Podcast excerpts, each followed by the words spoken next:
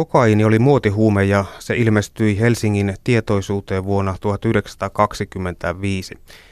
Mikko Olavi Seppälä, kun olet perehtynyt tähän aiheeseen kirjassasi Suruton kaupunki 1920-luvun iloinen Helsinki, niin taisi olla tuo 1920-luku muutoinkin varsin järisyttävien muutosten aikaa. Millainen oli se maaperä, mihin kokaini saattoi tuolloin 1920-luvulla Suomessa rantautua? Tuo oli Suomen, itsenäisen Suomen ensimmäinen vuosikymmen.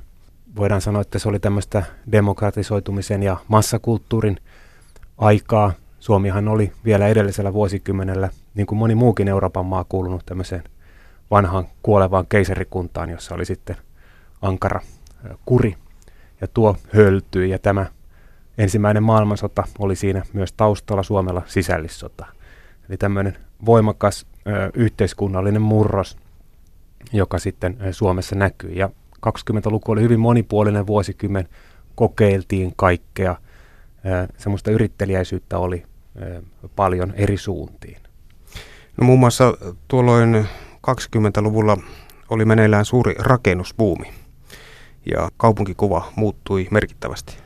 Kyllä, ja siinäkin taustalla juuri tuo maailmanpalo, ensimmäinen maailmansota ja rakennusbuumi oli, oli valtava, varsinkin tuota 20-luvun puolivälin asti, ja se osaltaan auttoi sitten Suomea ja Suomen taloutta nousemaan ja, ja muitakin maita. Ja, ja Suomeen Helsinkiin rakennettiin hyvin paljon tuona aikana ja yhä, yhä korkeampia, suurisuuntaisempia taloja, modernia arkkitehtuuria.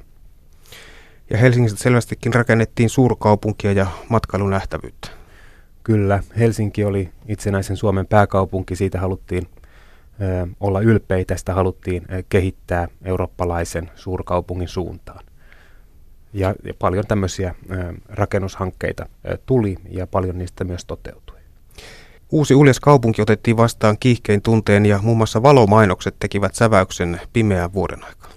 Joo, ne olivat vielä 20-luvun alkupuolella jotain uutta, eli lehdissä saattoi olla pitkiä artikkeleita jostain yksittäisestä ravintola Palladiumin valomainoksesta, joka oli ilmestynyt erottajan kulmaan. Sitä ihasteltiin ja, ja sen, tekniikkaa ää, kuvailtiin lehdissä. Mutta sitten 20-luvun lopulla ne olivat jo keskikaupungilla yleistyneet niin, että niitä ihan rutiininomaisesti kuvailtiin sitten vaikkapa tulenkantaja romaaneissa.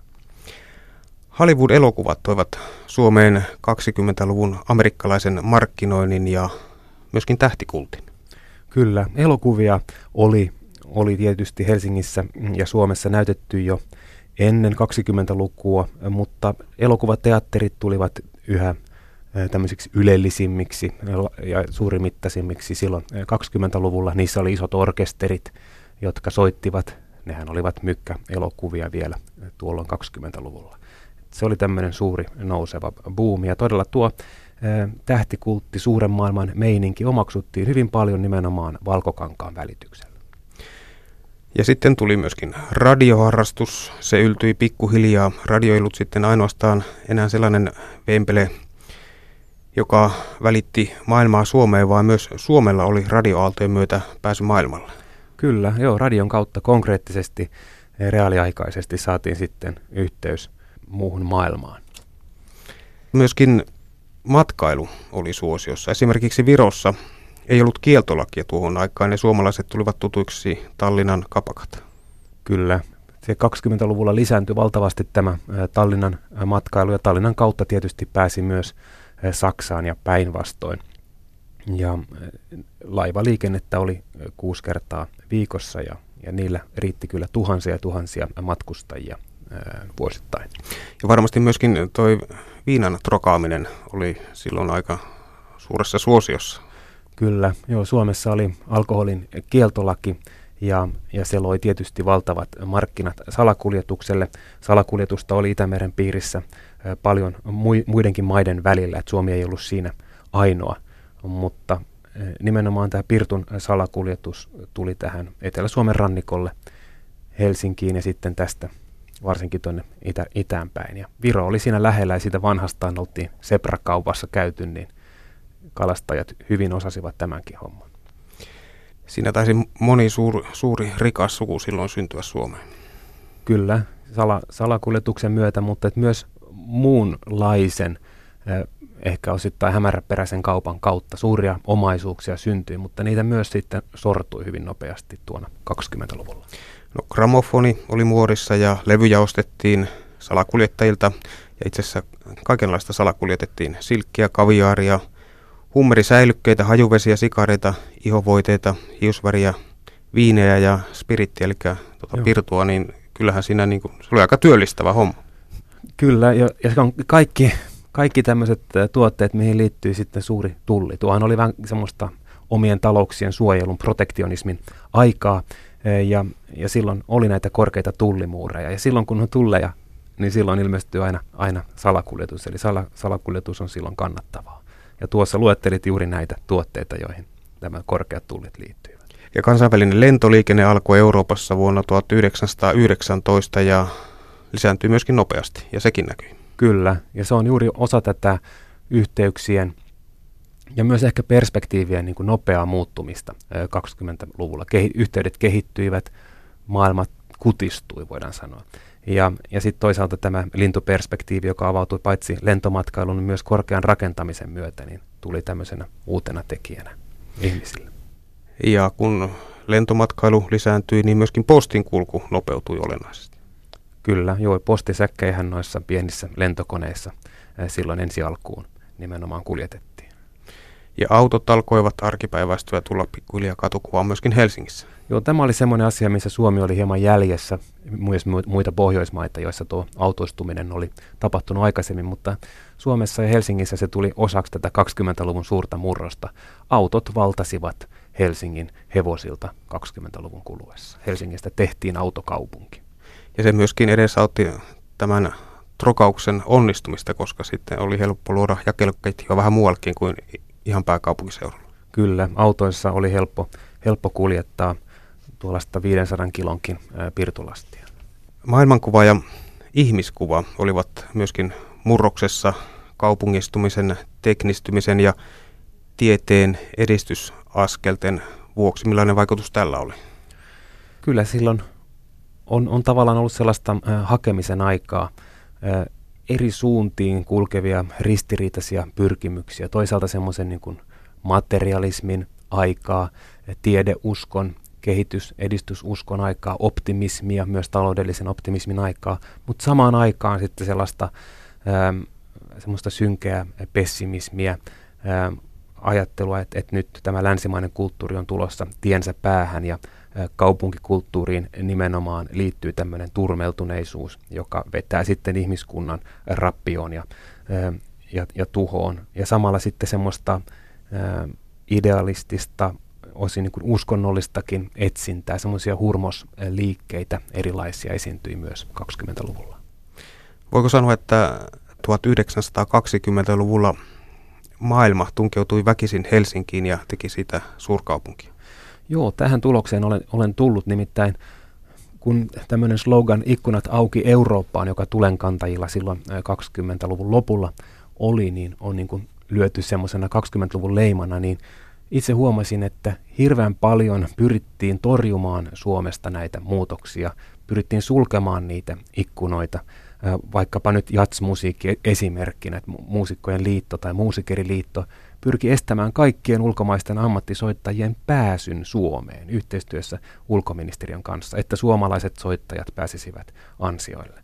Mutta tämmöiset tuota, ulkomaiset vaikutteet, kuten JATS, niin ei niitä voitu torjua Suomessa. Ne tulivat väkisin Suomeen ja sama päti tietysti kaikkeen muuhun siihen nuorison himoitsemaan kansainväliseen kulttuuriin.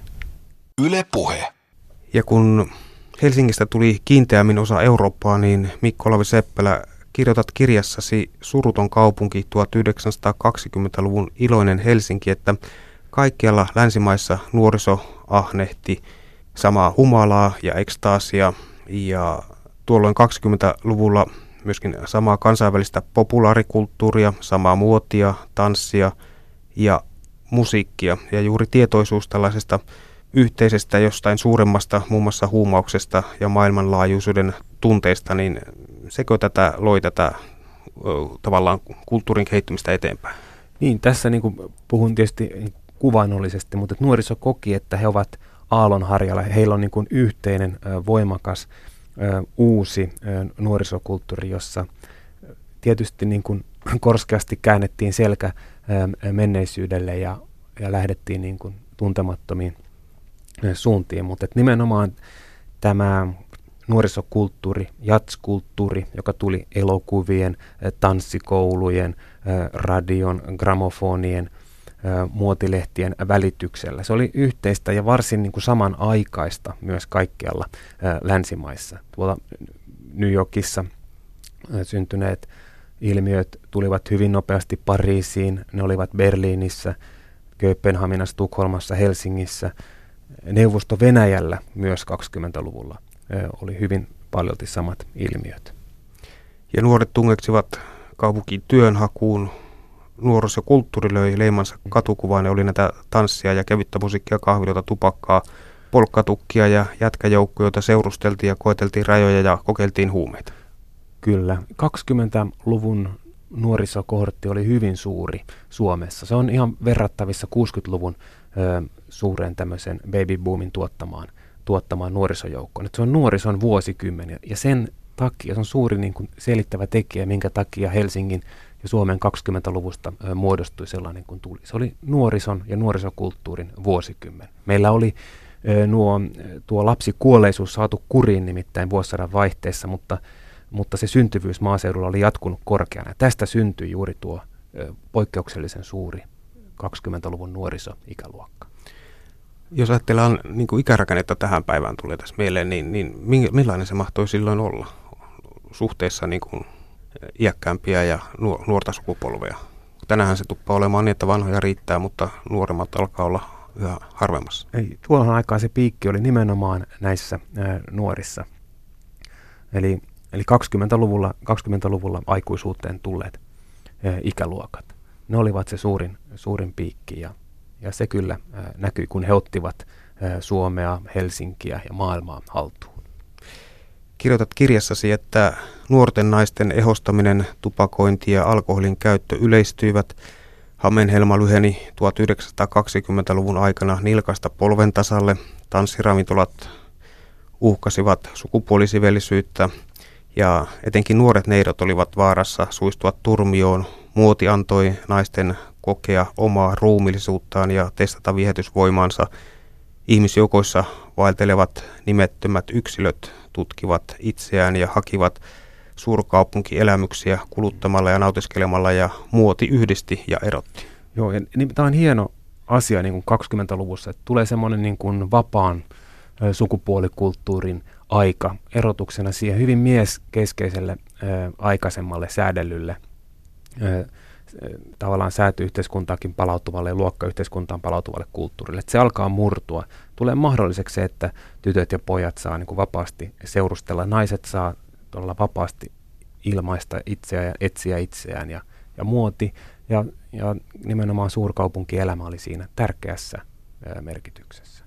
Eli tämä on sitä maaperää, mihin, mihin kokaini saattoi Suomessa rantautua silloin 1920-luvulla, ja niin kuin oli tuossa, puhuttiin jo jatsista, niin nuorison jatsviima oli valloillaan 1920-luvun puolivälissä, ja jats-palatseina tunnettiin Fenni ja seurahuone, pörssi ja kaivohuone. Olivatko ne myöskin varsinaisia synninpesiä tuolloin 1920-luvulla? Ne olivat tämmöisiä yö, yöllisen Helsingin keskuksia. Ja siinä mielessä niihin liittyi paljon tämmöisiä epäilyksiä, että ne olisivat pahenpesiä ja, ja niitä seurattiin.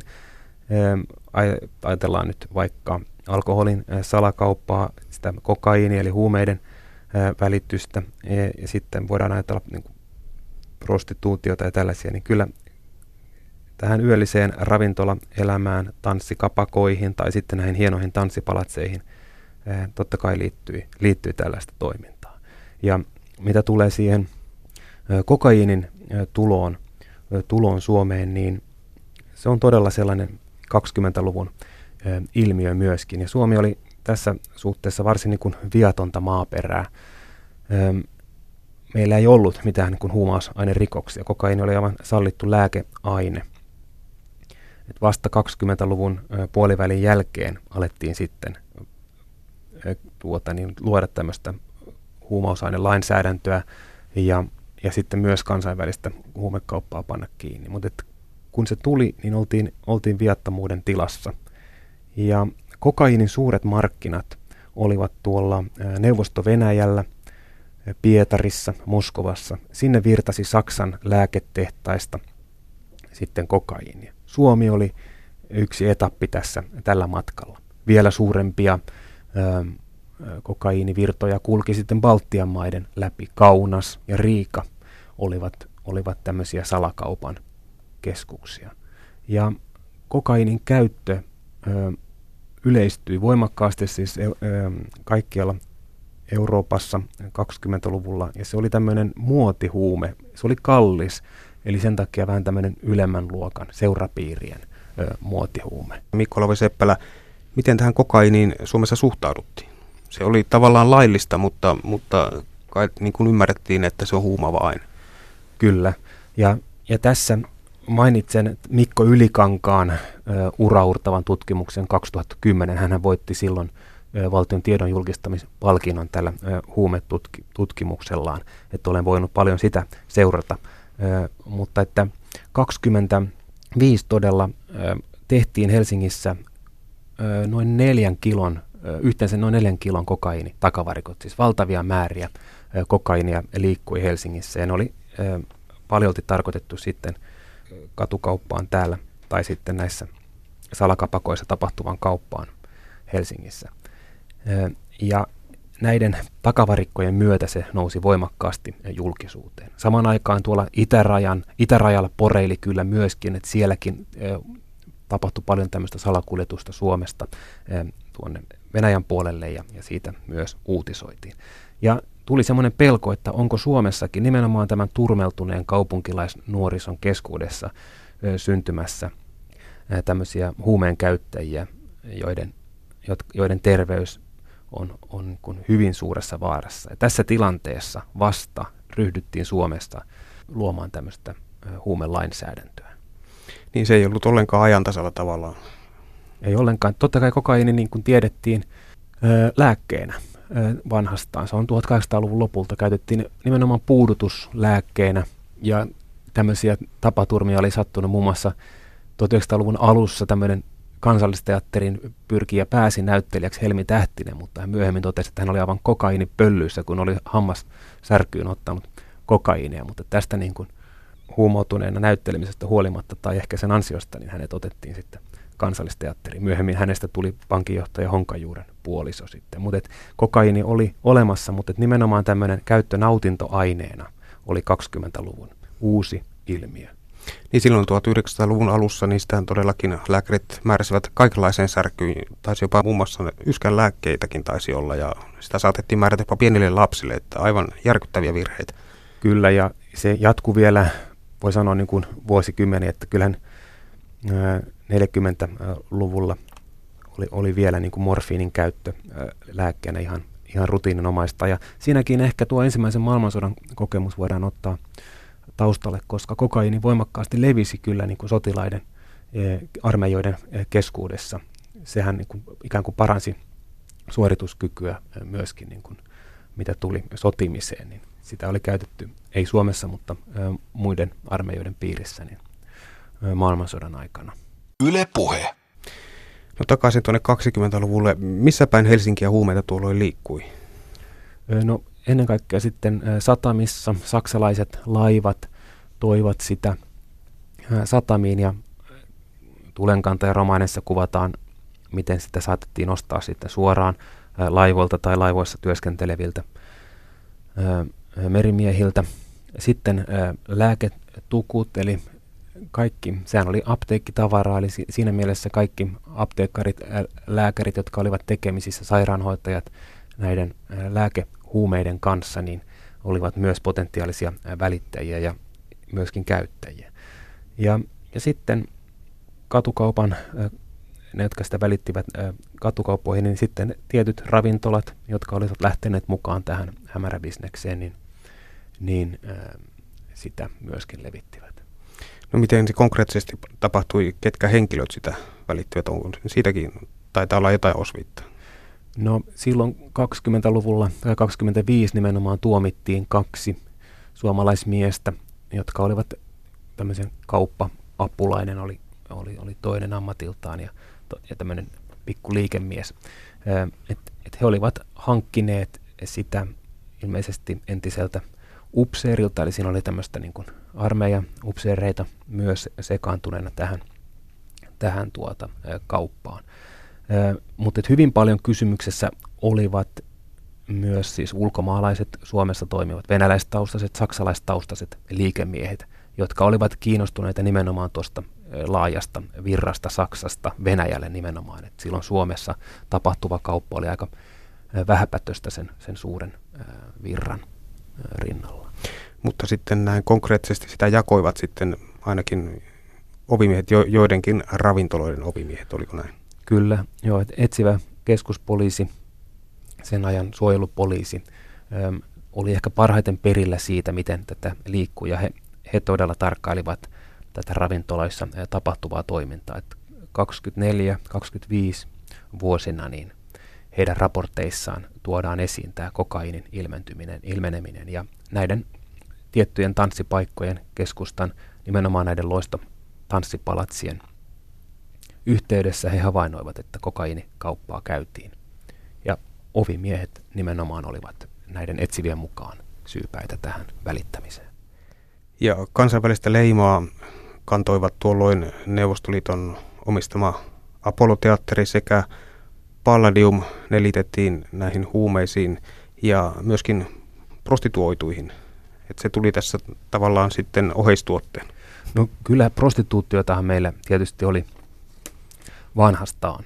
Ja se, ja se jatkui ja, ja se oli niin kuin ehkä marginalisoitumassa jollakin tavalla sitten 20-luvulla. Että se niin kuin oli ehkä vähenemään päin, sanotaan näin, juuri tämän tasa-arvoisen uuden nuorisokulttuurin ansiosta. Mutta näihin loistohotelleihin Helsingin keskustassa yhtäältä ja sitten toisaalta tämmöisiin vihoviimeisiin laitakaupungin ja salakapakoihin liittyy totta kai niin prostituutiota ja, ja sitten myöskin näitä kiellettyjä nautintoaineita, alkoholia ja huumausaineita. No prostituutio siis kukoisti tuolloin 1920-luvulla, niin voidaanko sanoa, että tuo aika oli myös prostituution niin kuin omalla tavallaan uuden tulemisen aikaa ja, ja 1920-luvulla prostituutiosta tuli instituutio. Onko liian kovasti sanottu? Niin, ehkä, ehkä sanoisin, että se oli niin kuin vanhastaan instituutio, mutta että, mutta että kyllä ne on aika,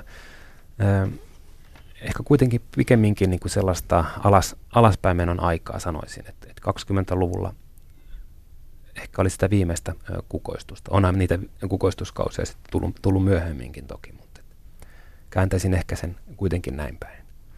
No, kun sukupuolten välinen kanssakäyminen vilkastui, seksuaalimoraali höltyi ja huumekauppa tuli osaksi Helsinkiä ja Helsingin katukuvaa, niin, niin miten tämä näkyy rikostilastoissa?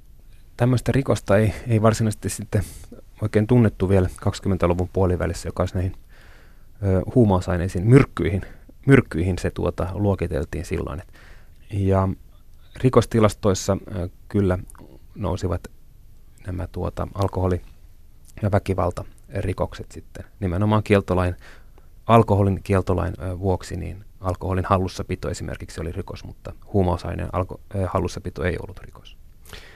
Morfiini, portviini, kokaini, se taisi olla 1920-luvun uutta berliiniläistä lyrikkaa, joka oli sitten saapunut myöskin Helsinkiin. Näin tulenkantajat runoilivat ja monessa tulenkantaja teoksessa sitten kuvaillaan miten huumeita voitiin hankkia tai nauttia. Siitä oltiin tästä ilmiöstä innostuneita. Ei ole niin tarkkaan tiedossa, minkä verran sitä sitten käytettiin noin todellisuudessa. Luultavasti semmoisia kokeilutilanteita kuitenkin oli riittävästi, että siitä voitiin kirjoittaa. Tämmöisiä tunnettuja niin kuin narkomaanitaiteilijoita nyt ei ehkä voi niin monia nimetä. Arni Kouta, kirjailija, joka kuoli vuonna 1924, oli, oli tällainen. Ja, ja sitten tämmöinen runoilija muusikko Unto Koskela ehkä toisena, joka työskenteli kyllä myös Helsingin ulkopuolella, mutta et tämmöiset henkilöt kuuluvat kuitenkin näiden muiden kirjailijoiden tuttava piiriin, että tavallaan tiedettiin ainakin ihmisiä, jotka olivat sitten kokeneet kovia näiden aineiden orjuuttamina. Mikko Olavi Seppälä, nuo helsinkiläisten iso iso mummojen nuoruusvuodet taisivat olla hurjaa aikaa, kiihkeätä ja aika surutuntakin. Kyllä, 20-luku on ihan, ihan syystä jäänyt sellaisena huvittelun haluisena, iloisena, ää, iloisena vuosikymmenenä jättänyt semmoisen vahvan jälkikuvan itsestään. Et sen jälkeen sitten koitti surullisemmat ja kollektiiviset ajat, jotka sitten johtivat sotiin. Kun tänä päivänä aika paljon vöyhkätään tämän netin ja suuren muutoksen aikaa ja kuinka kaikki muuttuu ja mullistuu ja tietoa tulee sieltä ja täältä, niin kyllä se aikamoista uudistusten aika oli tuo 1920-lukukin. Kyllä, joo, ihan valtavia samanaikaisia murroksia ja muutoksia oli, oli käynnissä, eikä niitä voitu silloin vielä omaksuakaan, mutta valtava yhteiskunnallinen muutos oli tapahtunut ja, ja sen vaikutuksia elettiin tuolloin 20-luvulla. No pahimmillaan huumekauppa sujui Helsingin ravintoloissa niin kuin vaikkapa kovan teen myyminen. Milloin ja mihin tämä helsinkiläisten kokainin käyttö sitten loppui vai loppuiko? Oliko tämä lainsäädäntö vai mikä sen sitten lopetti? Kyllä, ehkä voisi sanoa niin kuin vielä tämä kansainvälinen lainsäädäntö. Eli 20-luvun puolivälissä ja jälkipuoliskolla niin ihan kansainvälisin sopimuksin pyrittiin saamaan kuriin tuo huumekauppa, joka oli ollut paljon laillista lääketavaran niin kuin liikkumista valtioiden välillä. Et nyt, nyt tuota, haluttiin saada kuriin nämä, tämä huumekauppa, ja se tarkoitti sitä, että Mikko Ylikankaan mukaan, että, että täällä siirtyi tämä tuotanto, huumetuotanto ja, ja välitys niin maan alle. Siitä tuli rikollista toimintaa, ja hyvin paljon se oli ollut kuitenkin sallittua toimintaa vielä 20-luvulla. Se tarkoitti, että se kun tämä lainsäädäntö sitten päivitettiin, että se, oli, se muuttui hyvin paljon marginaalisemmaksi. Ne oli valtavia, jos ajatellaan neljä kiloa kokaiinia takavarikoitiin vuonna 25 Helsingissä. ne määrät, jos ne suhteuttaa sitten myöhempiin vaikka 90-luvun takavarikoihin, että se todella oli valtaisia määriä liikkui silloin tuota Helsingissä, mutta tämä, tämä jäi niin kuin 20-luvulle. Myöhemmin sitä ei niinkään ollut. Mutta vielä vastaan tuli tämmöisen 20-luvun ihan lopulta tämmöinen Suomen maajoukkojen jalkapalloilija nyt anekdootti. Meillä oli tämmöinen kovautteinen puolustaja maajoukkueessa Max Viinioksa, eli murtaja Max, jota moitittiin siitä, miten hän oli taklannut kovaa ruotsalaisia maaottelussa, mutta murtaja Max Viinioksa sanoi, että latvialaiset ne vasta kovia ovat, että tuppaavat kokaiinia nenään ja ryntäävät kuin hullut. Tällä tavoin siis kokaiini ehkä liittyy myös urheilussa näiden tuota, suoritusten parantamiseen ja nimenomaan liikkuu Baltiassa vieläkin enemmän. Berliinissä monin verran enemmän kuin, kuin tuota Helsingin. Alkoholin kieltolaista huolimatta 1920-luku muodostui siis vapaan seurustelun ja humalhakuisen ilonpidon kukoistuskaudeksi. Mikko Olavi Seppälä, mikä voisi olla kirjasi Suruton kaupunki 1920-luvun iloinen Helsinki? Opetus. Jaa, opetus. Ö, olen halunnut tavallaan naarata ehkä esiin tuolta sellaisen aikalaiskokemuksen kautta, ja paljon myös populaarikulttuurin kautta sellaisen tarkan aikalaiskuvan 20-luvusta, jossa näin ja halusin tuoda esiin myös yhtäläisyyksiä nykyajan ihmisen kokemusten kanssa. Eli menneisyys ei välttämättä ole niin kaukana meistä. Että nimenomaan populaarikulttuurin kautta uskoin, että löydän sen tarinan, jota tuon ajan helsinkiläiset kertoivat itselleen Helsingistä ja, ja helsinkiläisyydestä, suurkaupunkilaisuudesta. Eli ne on tavallaan sen ajan ihmisen sitä fantasiaa ja, ja haavekuvaa ja myös samalla todellisuutta, että ne kutoutuvat kiehtovalla tavalla toisiinsa. Ja toivon, että tätä kautta niin kuin 20-luku ja sen kokemus on, on sitten lähempänä nykyihmistä.